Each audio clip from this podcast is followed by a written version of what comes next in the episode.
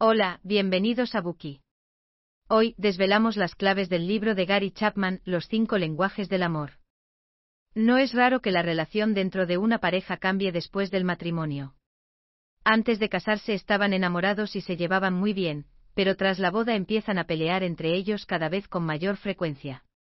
Aún peor, estos conflictos pueden conducir a crisis emocionales o incluso al divorcio. ¿Por qué pasa esto? El problema es que todos usamos diferentes lenguajes del amor, lo que significa que todos tenemos diferentes formas de expresar el amor. Al llevarnos bien con nuestra pareja, expresamos nuestro amor basándonos en nuestras propias ideas. Cada persona tiene diferente forma de pensar, y estas diferentes ideas hacen que al final los miembros de la pareja terminen usando diferentes lenguajes del amor. Esta es la clave, comprende su pareja la forma de expresar el amor que tiene usted. ¿Sentirá él o ella que lo ama? Tenemos estas dudas porque ignoramos el hecho de que todos tenemos diferentes lenguajes del amor. Es posible que su pareja no sienta el amor que usted le muestra cuando lo expresa a su manera, sin tener en cuenta la forma que tiene su pareja de entender el lenguaje del amor. ¿Por qué son importantes los lenguajes del amor? En el libro el autor dice que dar y recibir amor es crucial para sentir bienestar. El matrimonio está diseñado para satisfacer nuestras necesidades de relación íntima y amor. Sentirnos amados es la necesidad emocional más importante para nosotros. En su libro el autor utiliza una buena metáfora, en el corazón de cada niño, hay un contenedor de amor emocional esperando ser llenado. Solo cuando un niño se siente verdaderamente amado puede crecer sano y feliz. Sin embargo, cuando el contenedor de amor está vacío, el niño exhibirá comportamientos problemáticos. Los adultos son iguales. Si nuestro contenedor de amor está vacío, y no podemos sentirnos amados, nuestro matrimonio tendrá problemas. Entonces, ¿cómo podemos llenar nuestro contenedor de amor y tener una buena relación matrimonial? El lenguaje del amor nos enseña cómo llenar nuestro contenedor de amor de la mejor forma, y este libro nos dice cómo hacerlo, paso a paso. Gary Chapman es un destacado consejero matrimonial y un conocido conferenciante. Ha tratado a miles de parejas que atravesaban crisis matrimoniales, y así descubrió que la razón de muchas de estas crisis es que tanto la esposa como el esposo usan lenguajes del amor equivocados. Después de ese descubrimiento, decidió escribir este libro como una forma de ayudar a las personas a reconocer sus verdaderos lenguajes del amor, y así disfrutar de un mejor matrimonio. Su otro libro Cosas que desearía haber sabido antes de casarse, analiza los problemas más comunes que se pueden encontrar en una relación matrimonial. Si está interesado en él, escuche nuestro bookie de ese libro.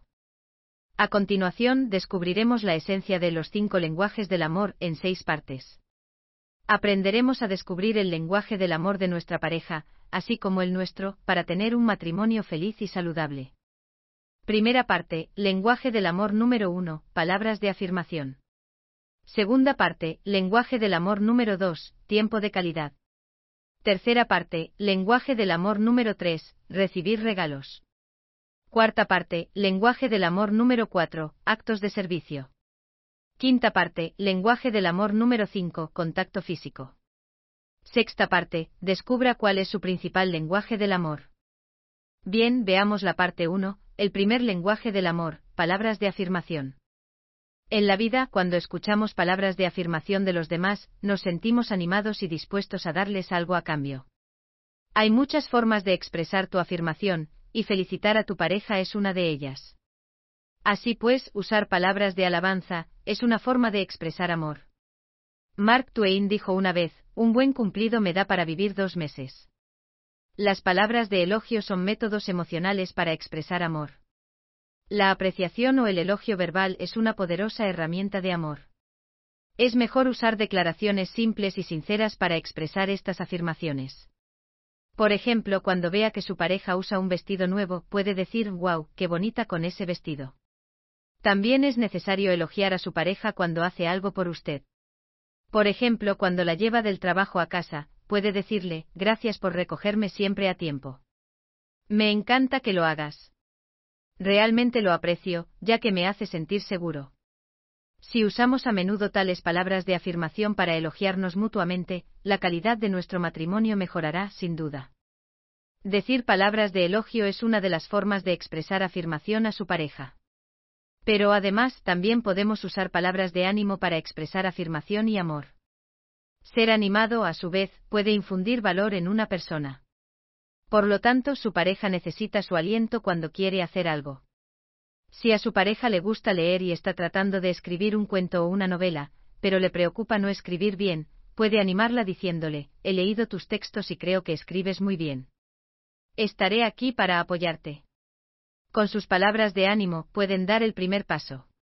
Cuando su pareja está buscando un empleo mejor o se interesa por algún tema, las palabras de ánimo de usted pueden apuntalar la determinación y autoconfianza de ella. Además de las palabras de alabanza y de ánimo, también necesitamos palabras amables para expresar amor. El amor es cariñoso y debemos usar palabras amables para expresar amor.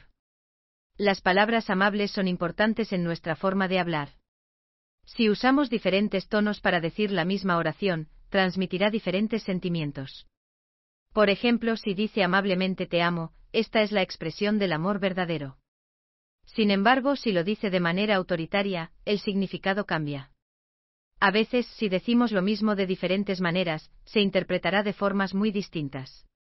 Por ejemplo, si no está dispuesto a lavar los platos, pero grita me gustaría lavar los platos esta noche, es probable que su pareja interprete la oferta de ayuda como un intento de ser ofensivo y se enoje.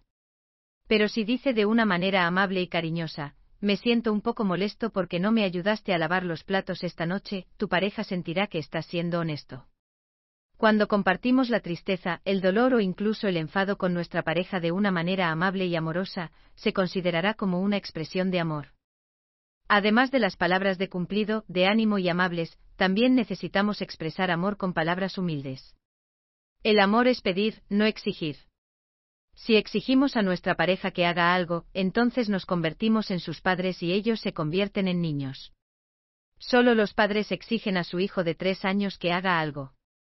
En el matrimonio somos adultos en igualdad de condiciones. Por eso como nos expresamos es muy importante. Si nos expresamos de una manera intransigente, solo conseguiremos destruir la intimidad en nuestra relación y alejar a nuestra pareja. Por el contrario, expresar amablemente nuestro amor y deseos con peticiones, es afirmar el valor y la capacidad del otro. Si el marido dice cocinamos pasta este fin de semana, con un tono así de modesto, en realidad lo que hace es indicar a su esposa cómo amarlo y construir intimidad entre ellos. Veamos otra escena. Una esposa le dice a su marido, si no limpias ese tejado ahora, se caerá. Dios mío, ya hay un árbol entero ahí tirado. Cuando habla de esta manera, se convierte en una persona autoritaria.